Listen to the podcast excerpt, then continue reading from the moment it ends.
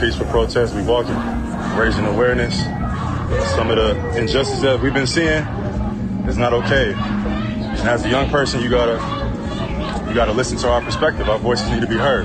People are gonna look back. Our kids are gonna look back at this and say, "You were a part of that." I got a grandfather that marched next to Dr. King in the '60s, and he was amazing. He would be proud to see us all here. We got to keep pushing forward. Sports are like the reward of a functional society. SiriusXM Sports presents Forward Progress, a weekly open conversation on race and sports in America. Here are your hosts, Jason Jackson and Kirk Morrison. Welcome in, everybody, to Forward Progress. I am Kirk Morrison, the eight year NFL veteran. Well, I'm giving Jax, man, my, my, my normal partner, Jax. We know Jason Jackson, giving him a little bit of time off that's why I had to go bring my guy. I had to go wrestle my guy away from NFL radio. He's my colleague over there, guy who uh, uh, has a lot of accolades himself. The great Brad Hopkins, the former Pro Bowler, All Pro, played in what Super Bowl was that, Brad? 38 you played in with the 34. Tennessee. 34, there 34. it is. See, 34. But my guy, Brad Hopkins, he joins Forward Progress this week. He'll be co hosting as we dive into race, sports, inclusivity, we got a little bit of everything that we talk about here, but this week, more importantly, uh, we're talking about 50 years, 50 years of Title IX, Brad. And, you know, the one thing I love about this show, Forward Progress, is that it gives me the opportunity to go back and do my own research, right? I, I because I'm like, I want to make sure I'm well versed on the topic and well versed to understand that I can eloquently talk about some of the topics that we cover here on Forward Progress. So when it came to Title IX, for me, and maybe this is kind of some of the uh, the caveman mentality of of yesterday was when I thought of Title IX, it was just yeah, equal sports. You got to have nine men's sports and nine women's sports. It's equal sport. That's all I remember. But you never knew the foundation of what Title IX really was all about. And Title IX and this is as it was written, was no person in the United States shall, on the basis of sex, be excluded from participation or be denied the benefit of or be subjected to discrimination under any education program or activity that is receiving federal financial assistance. So this is sports throughout little league, high school, college, that you can't, there's no discrimination against women or other groups. Everything has to be equal. And the more I looked into it, I, I realized just how much Title IX has impacted. I think not just obviously sports in general, but a lot of me and you, we play football. You know, that's a major sport, but that's a major sport in North America. You think about what soccer has been able to do throughout the country, throughout the world. That now sports like that, more women, more little girls are able to play on an equal playing field because they have those opportunities. Those opportunities weren't given to women back in the day, right? Those opportunities weren't given to young girls to go out and play sports um, on on the same, you know, opportunities as the men had so as I was diving back into Title IX, and as we celebrate 50 years since Title IX was passed, what were your thoughts, Brad, when when you heard the term Title IX and just kind of how far it's gone? Hmm. Well, you, you, have to go back a little further um, yeah. than say 1972 when uh, it was enacted.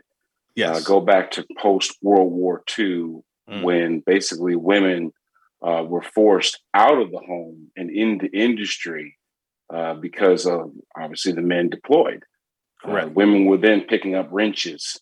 Women were then, you know, manning offices. Women were then showing their capability of doing things at a that the men were able to do. Sometimes more efficiently, more productive.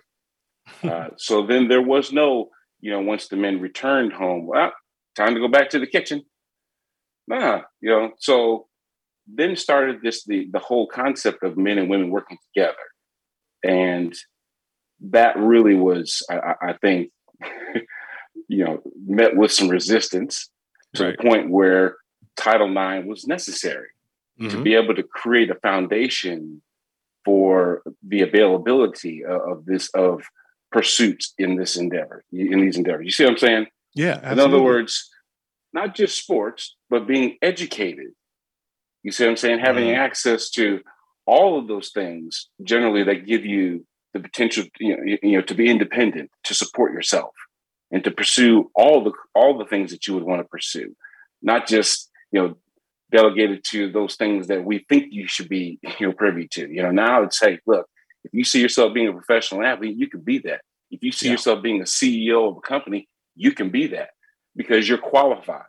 You know, because you've done the same thing that your male counterparts have done to be, you know, warranted to work in these positions. And that's where the where it started. You see, right? And you know, we're not done yet. I think it's some of the things that we'll talk about later on in the show. And it's true, we're just not starting to get into that. But we're also starting to get into the understanding that people love watching sports. Okay. And because they love watching sports and television can be a conduit to a new audience, right. their lens financial you know abilities then to to have it be a career. So now we got to start looking at sports a little bit differently. You know, back in the 70s, you know, we had PE, right? And yeah. we went out and had recess and did all right. Know, so you played sports and had fun. But that wasn't something that you focused your day on, right? right? It was just something to get Correct. some exercise. Right. Nowadays, we have academies that are dedicated to bringing out the talent that these athletes have, you know, intermingling the academics, you know what I'm saying? But understanding that there may have been an opportunity because this kid is work walking a different path to be able to maximize his earning potential in these areas as well. So, and the only reason why that's happening is because television is helping us do that. Yes, the average is. salary, Kirk, the average salary of an NFL player in 1980 was guess how much? Whew, 80, I would say, man. Oh, I would probably the average salary back in 1980. I would probably say it's about 85,000. 78,000. Oh, I was close. Now, okay. that, that, that equates for inflation today probably about, you know, 250, 260. You know, that's it's really good. Yeah. It decent. ain't 50 million. It ain't 50 million. You know what I'm saying? It's not 100 million guaranteed, which is some right. of the, we're starting to tickle into these areas now. Guaranteed contracts, we'll get into it for a later on discussion. But, you know, the fact that athletes are now making nine figures, if you think about, you know, 50 years ago, it wasn't even a thought. Yeah. So that shapes now kids thinking, you know, if I can by the time I'm 25 make a million dollars, you know, that's a huge jump start into the rest of my life. Not thinking most of them are thinking about the cliff that they're inevitably sprinting towards because that's mm-hmm. what a mm-hmm. pro career is. It's a cliff. You know, it just drops off and it ends, and you got to, you know, hopefully you got a parachute rather than an anchor. you know? Yeah, so, I know. Yeah, but the point is, we're now starting to shape our thinking around you know, taking taking advantage of all of our opportunities, not just academically, but um, athletically. And if you can combine the two, then that's exactly how you would want to do it, especially early on in life. You know, Brad, the original text, as it was written and signed into law, uh, Title IX, by President Richard Nixon back in 1972. This was the original text from uh, Richard Nixon. Uh, no person in the United States shall based on sex be excluded from participation, be denied benefits of, or be subject to discrimination under any education program or activity receiving the assistance of the federal government. I uh the one thing that I when I read that now was that no person. So basically it's saying women you, you don't have to be back in the kitchen. Don't don't listen to that. You, you are just as much of an athlete as maybe your male counterpart. And you know, for me, I'm a you know I'm an avid golfer. I love golfing on the weekends, but I, I do watch the Golf Channel at times, uh, and I'm watching women's golf. I'm watching the women's soccer team. I'm watching the WNBA now, especially because you you have um, you know you've watched them grow from the high school, college ranks, and now you're watching them in the WNBA.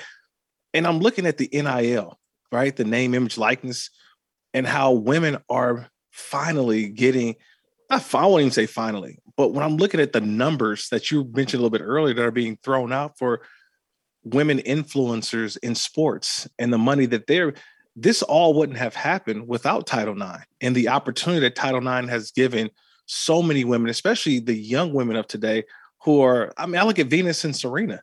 you know what I mean? You think about some mm-hmm. of the, the greatest athletes ever and the way that they, this opportunity of Title IX has given so many women. That that's kind of been what I've been thinking about over the last couple couple days in preparing for this show. Yeah, but it's it's honestly it's what sells. Right. Okay. It's it's and I say that because even in division one ranks in say football something that you and i experience we know that there are different levels of programs. There are the alabamas then there are the uabs mm. you, you, see what i'm saying? Right. Oh yeah. Okay? And the difference is what? Uh, viability as a product. I guarantee you that most people outside of the state of alabama don't know who the governor is but they know who the head coach of the alabama program is yeah they do you know, because of what because of what it actually brings as far as revenue to that university. Okay. And with that difference, you have to wonder is the media willing to put on as compelling a product for the female you know, sport as they are for the male sport? Are there programs out there that are worth sinking the kind of investment that TV has in institutions like Alabama in a women's program? You see what I'm saying? What yeah. is the return for that? Is the audience going to be as big? You see what I'm saying? That I think that that's one of the things that television you know, it does have an influence in the sports that we see because, you know, when college game day comes to your campus, that's millions of dollars rolling through your, rolling through your campus. We know that. Does women's sports have that same kind of influence? Can we now start to see a shift in our thinking about women's involvement in sports to be able to support, you know, at that level so that way their revenues increase? Yeah. You know what? Take a pause here because all of this Title IX talk and the anniversary, 50 years of Title IX, I know someone who can help us talk about Title IX and not only what it's done for the women's national team in soccer, but what it's done for her life. We're talking about two-time Olympian Angela Hucles. She's going to join us next here on Forward Progress. Can't wait to talk to her uh, about Title IX, but also soccer, women's soccer in our country and what it's done for her. So Angela Hucles coming up next here on Forward Progress. You're listening to Forward Progress on Sirius XM Radio. We've been talking about Title IX so far on the program, but Title IX has grown. And when I say it's grown, it's grown. And in some cases, I would say it's gotten a lot better from where it first started at. But I do turn and digress just a little bit because when you have a two time Olympian joining the program, you got to stop in your tracks a little bit. And that's who we have joining us right now. Angela Hucles, the two time Olympic gold medalist, 2009 U.S. Soccer Foundation Humanitarian of the Year, the founding investor in the NWSL. That's the new women's so the new women's soccer league, Angel City FC. Also, she is the Angel City FC Vice President of Player Development and Operations. She's appeared in 109 matches. With look, this I, I can go on and on with the resume. She's also a pride of Virginia in terms of the Virginia Cavaliers. Go Hoos. By the way, she's Angela Hucles. She joins for Progress. First of all, Angela, I love naming off all of these accolades because for me, trust me, I know me and Brad, when people start letting off your resume, you're like, man, I, I was actually pretty good. So when you hear all those accolades being read off, what's the first thing that comes to mind for you? that I'm old. That's no, what no, I think. No, I've had some time in my life. um, no, it's it's funny actually because um, you know I feel I feel very blessed that I've had a a fun experience with my career, uh, with yeah. being able to take a sport that I loved a, as a young child. Um, a sport that actually was was a family sport for us. My family was very involved. Um, you know, obviously my development, but uh, when it came to playing a sport that um, not everyone has access to in our in our country because of uh, the resources that it takes, the um, the sacrifices that have to be made. I mean, I think that's what it brings me back to thinking about all, all the time before it even got to um, the opportunities that I had to play for the national team, to to play as a professional. Um, it, it brings me back to you know the beginning um, because of all the progress that has been made and and being able to look back and see all the changes that happened uh, from the time that I was a seven year old with pigtails and eating orange slices at halftime um, to being um, in a position that, you know, is, for me, especially as a, as a woman of color, um, yes. you know, we don't necessarily see um, a lot of people who look like me. And, and I think that's part of uh, the change and the shift that we're starting to see. Um, but uh, but I but I'm also able to look back with um, with with pride and um, uh, a lot of fond memories as well. Angela, talk a little bit more about that, the evolution of the sport through your eyes. You know, it mm-hmm. obviously is a lot different yeah. um, the way we view sports, period. It, it's no longer extracurricular. Now it mm-hmm. is, in some instances, the curriculum. So just talk about from, from your perspective, how kids have, have basically changed their view of soccer and participating mm-hmm. in sports like that from when you were a kid. Brad, that's, I mean, that's a great question too, because I think when I started playing, I played with all boys. Um, there really weren't a whole lot of girls teams to play for.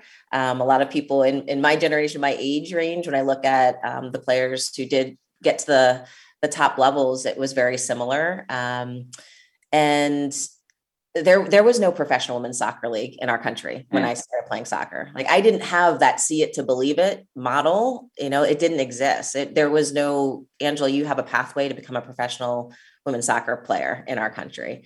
Um, so, you know, that's that's a big change now. Um, and and now I'm working with uh, a club and an organization, uh, Angel City FC, that you know we're an expansion team. This is our first year in the league, um, but right from the beginning and the outset, you know, the model of what we are doing with this sport and how we are trying to elevate the women's game specifically um, in, a, in a variety of ways, one of which is building our own training facility. Uh, so here mm. I am, you know, a player playing with all boys, growing up, you know, not a lot of, um, you know, competitive girls teams to play for, not a professional women's soccer league in our country. Uh, and I'm, I'm working now with the team that is building a, a training facility for their women's professional team, which, you know, will be one of the first um, mm do that. So, you know, a lot, a lot has changed, a lot has shifted. Still a lot to be done, but I mean, some incredible forward progress.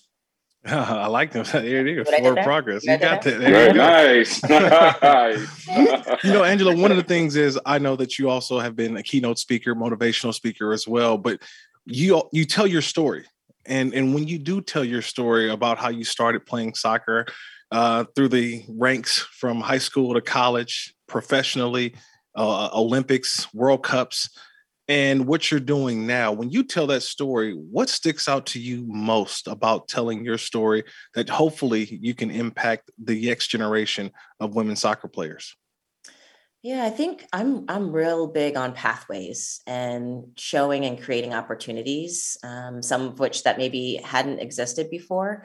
Uh, so when I think about you know just my personal journey and and and my story, I think you know a few things um, you know having a lot of support and having people who were invested in in my growth and my journey was was instrumental you know and yes my family and my parents but you know coaches at critical times in my life um, uh, teammates who you know were there. And i think um, i think there's there are elements of my story in which anyone can relate to because um, I have been a, a, substitute player. I have been a starter. You know, I have had every single role that you can have, you know, especially when you look at a sports team. Um, and, you know, I, I followed a passion and, and a joy, you know, had some some support and some training, set goals, but you know, it, there there was a pathway and there was there was a plan that was kind of put into place, um, especially when I started identifying my longer term goals of hey i want to play for this this team this us team. You know here are here's this incredible group of badass women who you know are completely dominating the world stage and and they're competitive and they're like me right um, in this sport. And so you know putting that all together you know i look at myself and my journey my path and and i say here's something that i was able to accomplish that you know not a lot of people are able to but but there there was a process to that that people can follow you know and if you are able to identify and have that clarity around what you truly want to achieve in life and you put the plan and you're able to get the support and, and put the tools and resources around yourself um, then you can accomplish that and i think for me that is something that um, is a life lesson um, that I can take with me and apply it to any area of my life. But but anyone else can do the same thing too. Angela, how did you connect your passion for the sport of soccer and and basically your pursuit of an education? Mm. And we know that's the most important thing. You know, Title IX, forward progress, our whole foundation is talking about lending to opportunities. Yeah. You know, to be able to educate and, of course, uh, introduce ourselves to different industries, you know, that otherwise might have had a door closed in our face. Just, just kind of share with us your thoughts of how you, I mean, from a family perspective, have turned the sport of soccer into basically a career. Yeah, I think it, it's definitely rooted in in my upbringing in, in the sense that um, both my parents were educators, so education has been a very strong value instilled um, from the very beginning. Um, and, and still, a lot of people don't realize that Title IX was actually um, enacted around education policy and change. Mm-hmm. Um, but obviously, sport was a big benefactor of that. Um, and so, I think uh, looking at being able to, to follow something that I, I truly enjoyed, um, I found confidence in. It, it, kind of just came together in terms of being able to follow something. Um, and again, you know, the support um, and sacrifice my parents were able to make and putting me in positions, um, you know, when it wasn't necessarily the easiest thing for them to do. Um, you know, it's something that I right. now take with me, you know, for for my parenting with my children and um, being able to show what the opportunities truly are and be able to just let them choose and um, you know be there for guidance. But I think being able to to take that and see that I mean, sport has been my education, right? That has right. been such a huge component of my personal development. And, and I think that is the power that we see with sport. So, um, you know, with Title IX specifically being something that is helping to open up more doors um, at, a, at a critical time, you know, 50 years ago, um, when we're thinking about it, it is, it's, it's crazy to think over five decades. Um, and, and we still are needing to provide more when we look at equality um, across the grade um, and sport because of of the ability to create environments to create safe spaces to provide physical um, and physiological and mental um, benefits i mean all of those things are wrapped up when you think about education but title ix has been such um, a critical component for someone like myself you know being female to at least have those doors and opportunities open so I could have that experience and then build a career as well. We're speaking with the two time Olympic gold medalist and also the Angel City FC Vice President of Player Development and Operations, Angela Hucles. And Angela, the, the, the one thing that I was kind of thinking about uh, over the last couple days when I had the opportunity to uh, interview I said, what do I want? I wanted to ask her because I felt that the change or the, the social impact that women's soccer, women's basketball now has on our society, that the voice of women are not afraid to come out and stand up for what they believe in. Whereas, yeah, I know for a couple of guys, me and Brad, you know, guys kind of we tend to, okay, what's the plan or what are we doing? Where it seems that women's soccer has had a main front of of getting out front and saying, hey, this is what needs to be done. This is what needs to be changed. We've seen it in the WNBA as well. For you, the the impact that women's soccer, women's sports has made on the the whole dynamic of just um, America in general in terms of social change that we need. I mean, it's incredible. Um, you know, we look at the last couple of years, obviously, and, and all the social movements. Yeah. Um, we look at the WNBA, what they've been able to do. Um, shifting politics, right? Yes. I mean, incredible um, rallying, and and that that is the power of it. I think it's come. There's it's part of it being the right time too, um, because we've we've clearly had uh, incredible, phenomenal leadership within women and, and, women in sport in the past. Um, you know, Billie Jean King is someone who is, you know, I think a living legend. Um, you know, doing things years ago and and really actually um, a mentor and role model for my captain, Julie Foudy, on the US women's national team. Um, so being able to also have extremely uh, great leadership that have been able to get a collective group together. You know, we've seen this in the WNBA and, and basketball, and, and, you know, my experience with especially the U.S. Women's National Team. Um, it it is making sure that every single person is collectively together and on the same page uh, to shift, um, and it's happened over period of time, right? It it started way back when, but now we're starting to see, you know, the things that the U.S. Women's National Team and, and that leadership and the culture that they had built years ago, how that has maintained and been consistent and within the right time and continuously um, not giving up and, and pushing and fighting for what is deserved we now see equal pay for the U.S. Yes. men's and U.S. women's national team, right? right? So, you know, we we see it now, and we're living in this time where we're starting to see some of these incredible changes toward, you know, pay equity and gender equality. But it happened 50 years ago, right, or 100 years ago with with these shifts in our society and our change.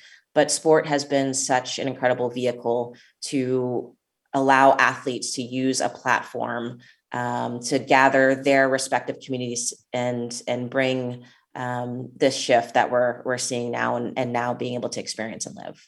Yeah, you mentioned it there, um, the equal pay, and how it took 50 years.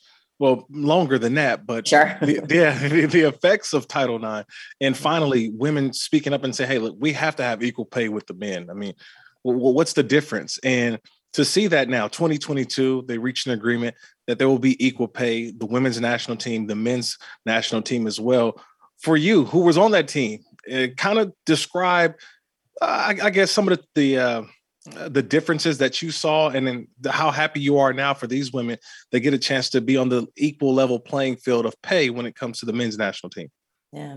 I think one thing that might not be even talked about a lot is we have a female president at US Soccer right now, Cindy Parlow who was a former U.S. women's national team player. Um, Angel City, we are predominantly female owned and, and run and operated. We are having women in leadership positions that are actually making decisions that haven't been in these positions before. So, so when that happens, when you have people with different experiences and diverse backgrounds, um, you change the conversation, you change right. the way that problems are approached.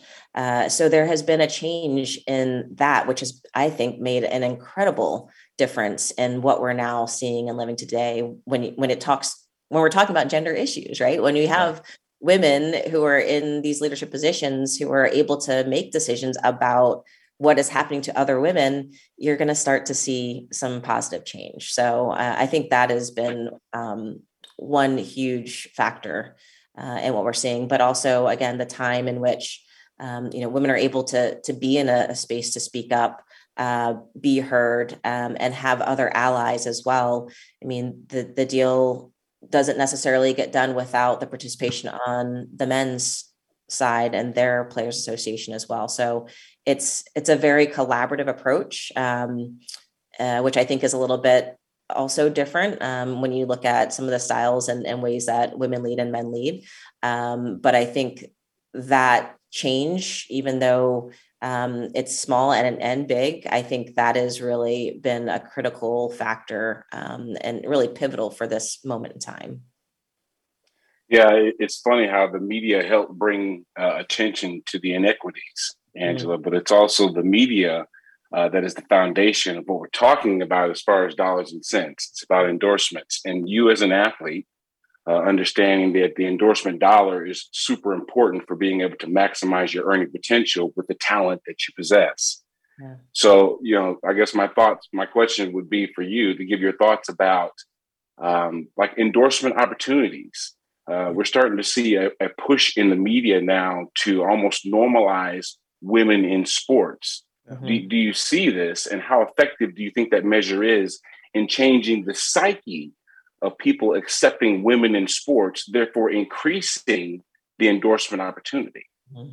Yeah, I love that the psyche, right? Because I think right there's perception, there's reality, there's statistics, right? We are seeing real dollars being invested into women's sports, right? It's not donations, it's not charity. People are seeing a business model in which they can earn money by investing in women's sports now. That is a that's a big shift in even how we're phrasing it and and using the language around um, uh, financial opportunity and, and women's sport. Um, you look at Gatorade's kind of recent announcement, right, in their shift of how they are spending their marketing dollars toward women's sports more specifically now and, and how they're shifting their approach in that. So when you see these major brands, uh, would you see an ownership group in Angel City of 100 plus owners uh, who are willing to put their their money um, into women's sports. Uh, when you see the type of sponsorships that and, and partners that are are being attracted to um, our club and in a big way, you know, people are understanding that there is a business model. There is a way to actually invest in women's sports now um, mm-hmm. yeah right are are changing in terms of how they are um, giving access to viewership right i mean so it's it's it's a little pebble is being stoned, but all the ripple effects um, it affects so much and that's when we start to see um, i think bigger change happening um, but i think that it's it's the compounding uh, effects of all of it uh, but it it does start with how we are investing and where we're choosing to spend our dollars. Um, that's been a huge component of it. You know, Angela, last one from me is what is the message uh, to not just young women soccer players, you know, young girls growing up and coming up the ranks, but also to young black girls who want to go out and play soccer. What's the message now than maybe was a little bit different when you were coming up the ranks? What's the message now that they can go out and kind of navigate through the soccer world and really become, I think, a truly a not just a, a high earning athlete, but truly a, a difference maker and an icon. I think it's, you know, th- this is a this is an opportunity for you. This is something that exists. And I think it's the messaging of it, but it's also these young women and, and little girls now have the opportunity to actually see someone who looks like them right. in a position that they can then strive for and they can set a goal for and say um, that not just you know one person who looks like me but maybe a couple people right? That that didn't exist for me when i was a, a young girl. So there's so much obviously the sport about mentality right? So even just that little piece of feeling confident feeling included in a sport feeling like there's an opportunity a chance for me because I see someone who looks like me, so I can resonate with that. I mean, that is such a huge, powerful um, element for a young person to have uh, to gain confidence and to strive for something. So, I don't necessarily think that the messaging is is different, except for now a young girl can actually see someone um, and identify, and then actually have a little maybe spark of a new idea and a new thought that maybe didn't exist before. All right, Angela, leave us with this. They say with great wisdom, uh, the best thing to do with that great wisdom is to pass it on. Mm-hmm. Go back to eight year old Angela Hucles, and, and, what would you say to her that you think would help her and, and, maybe to avoid some of the things that you thought were struggles and then of course accelerating on, on your accomplishments what would you tell eight year old angela as she's getting ready for, for her journey yeah i think I mean, always still just have fun with it. Like there are going to be hard times, there are going to be challenges. You might get cut from a team, you might be sitting on the bench, but you know what? You can get through it and you can learn from those opportunities. Um, something I still am telling my kids right now, even though they're almost five and two um, and aren't going to get it, but you know, it, it's the journey, right? And it, and it's mm. about being able to learn from you know it's not necessarily a failure like oprah winfrey says it's, it's not a failure it's something pushing you in another direction right so being able to take from those lessons and enjoy the journey and the process knowing that it's not going to be all wins it's not going to be all you know glory stand on the on the podium but you can take so much from each experience. So i i still firmly believe in the the have fun and you know continue through the, the journey and the process. All right. One, one more before we let you go. Oh, yeah uh, absolutely. yeah. You're, you're right you're motivated you're inspired. Uh-huh. I, I, am. I'm just you know there's a lot there's a lot working on up here you know, especially yeah. with some of the accomplishments you are in your sports. So i just you know i um we know that football is is in the family gene right? But will there maybe be some football players in, in, your family. You know, you have some, you know, some fo- American football players. Yeah. They You're might like, break the "That's the other cycle. football." You know, yeah, the other football. Yeah. I don't. I mean, I don't. I don't think it'll be. I think. I think my daughter might be the the soccer football. I think my son. Okay. He's been like hundred percentile weight and height since birth. So. Oh like- yeah. Like so I got my, my uncle who was a football player. was like linebacker. I was like, we'll see, See? we'll see. Yeah, So, yeah. Any, anything that they enjoy and and can be safe in, I'm good with. See, Angela, we, we have you on here to to talk about the forward progress.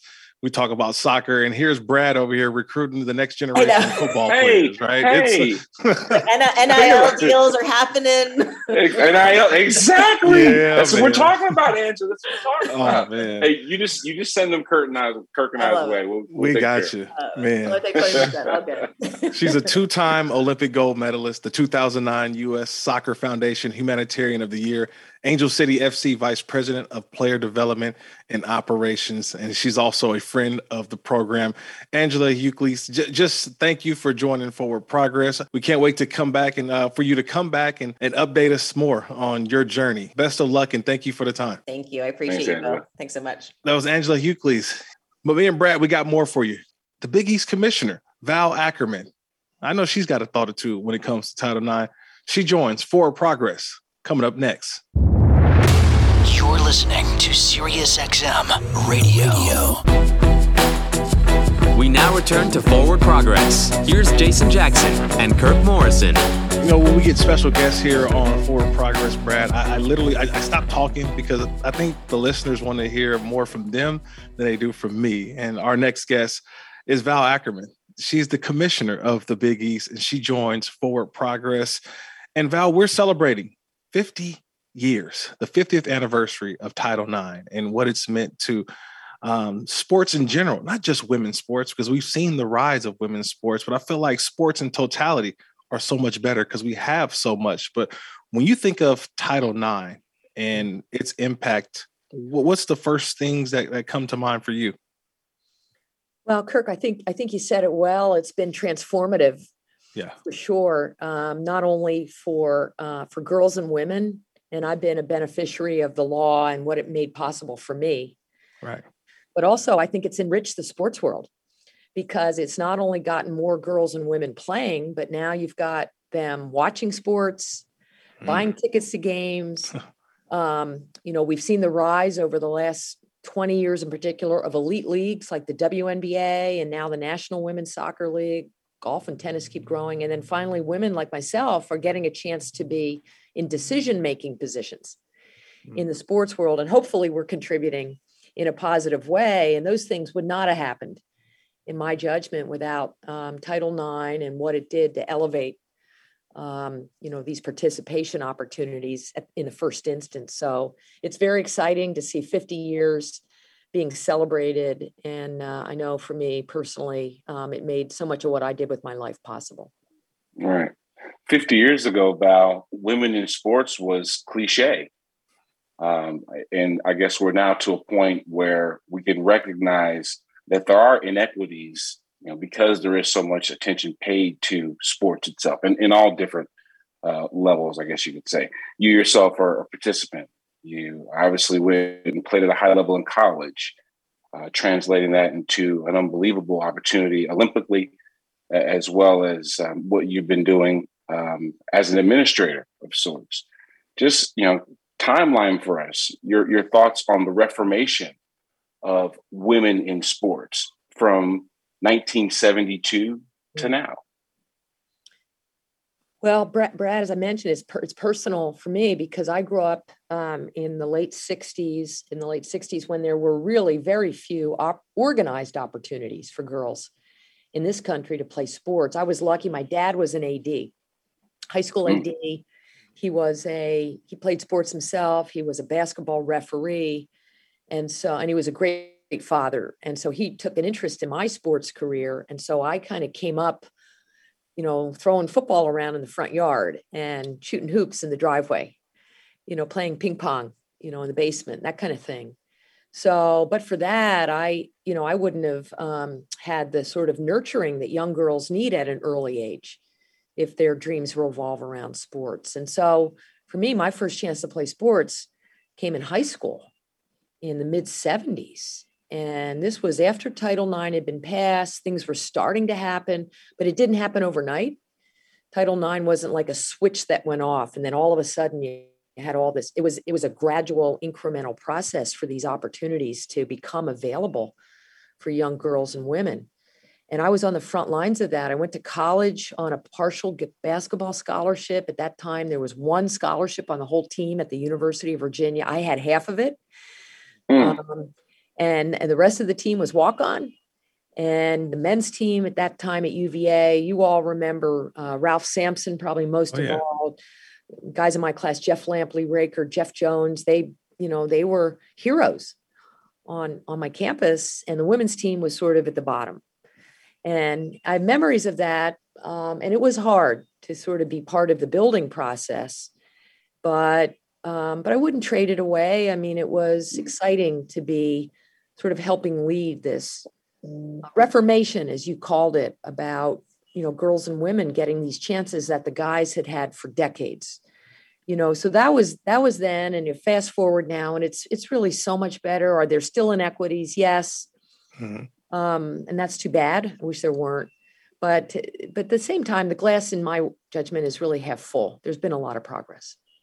Yeah, I think the progress uh, for sure that I've seen is in obviously women's uh, the women's basketball national team, basketball national team. We've seen it also in the WNBA, but I think even of recent, uh, watching the likes of Dawn Staley and the South Carolina Gamecocks, who are national champions in women's collegiate basketball. When you look at the eyeballs now that are on women's sports now, and even for right now, um, you know, my play-by-play partner is Beth Mowins, and seeing turning it to ESPN and Val seeing the women's college world series that was never that was an afterthought 15 20 years that would you would never think but to see where women's and girls sports are now and being televised in the viewership as a commissioner you can speak to this as well just the, the television dollars that are now being you know given to the the women's game just as much as the men's game well, that's what that's what I think everyone hopes will, will you know will happen, Kirk. I mean, yes. um, you know the the the networks are they're businesses. Yes, they're right. They're running their models. They're deciding what their rights fees are based on their viewership or expected viewership, and so that's really, um, I think, you know, once we get past these sort of Title IX basics, can we get more girls and women playing? Or the are the are the experiences sort of equitable? Then you get into some of these you know these important business questions is can can women's sports make some money? Because we all know that's what happens on the men's side. I mean you go to a college bowl game in football you go to march madness game in men's basketball and these are packed houses um, nba games i mean at the pro level they're bringing in millions and millions of fans on tv and I think the idealists in us hope that someday, you know, women's sports can have team sports anyway, can have the same outcomes. I've always been an admirer for women's tennis for that reason, yeah. because I think they're about as close to, you know, the men are here and the women are pretty much here too. Yeah. Any sport. I'm not sure we're there yet in sports like basketball or, um, you know, softball as it relates to baseball. Um, we don't we don't have like a WNHL yet, so we could make a comparison in ice hockey. But I think to your point, there's clearly signs of of growth. Yes. Um, in recent years, and when we see big crowds at these games, and we see the numbers, the audience numbers, sort of going upwards, the arrows pointing in the right direction, I think it does give those of us who care about women's sports a lot of hope that you know what's happened on the men's side over many decades you know can can begin to be replicated on the women's side and if that happens the players will share in the bounties which is you know what you want to see because they they deserve it sharing in the bounties that's exactly what it's about miss val and you know the funny thing is hulu has a commercial out now that's kind of poking fun at the relationship that they have with athletes nowadays. I think there's one with LaMelo Ball, like he's on a jet and it's all greened out, you know, with Hulu stuff. We're starting to now see commercials with Sue Bird yeah. You know, Elena Delle Donne. They're starting to now commercialize the female athlete. I guess showing viability in supporting women's sports. Do you see the direction that the media has taken as far as involving, you know, prof- women in professional sports and giving the idea to young women that hey, you know what, I can be that. Well, that's what you want to have too. These sort of corollary effects are just what you said. There's more media coverage. The athletes are appearing in high profile, you know, endorsement endorsement platforms. Um, you know, it's been sort of sort of sporadic. To your point, I mean, remember when the WNBA launched, we were seeing players like Lisa Leslie and mm-hmm. Sheryl Swoopes appearing in the Nike ads right. Um, and you know and the ads that other sponsors were producing spending you know spending money to to create. And so and then it's sort of but it's sort of it's been like erratic.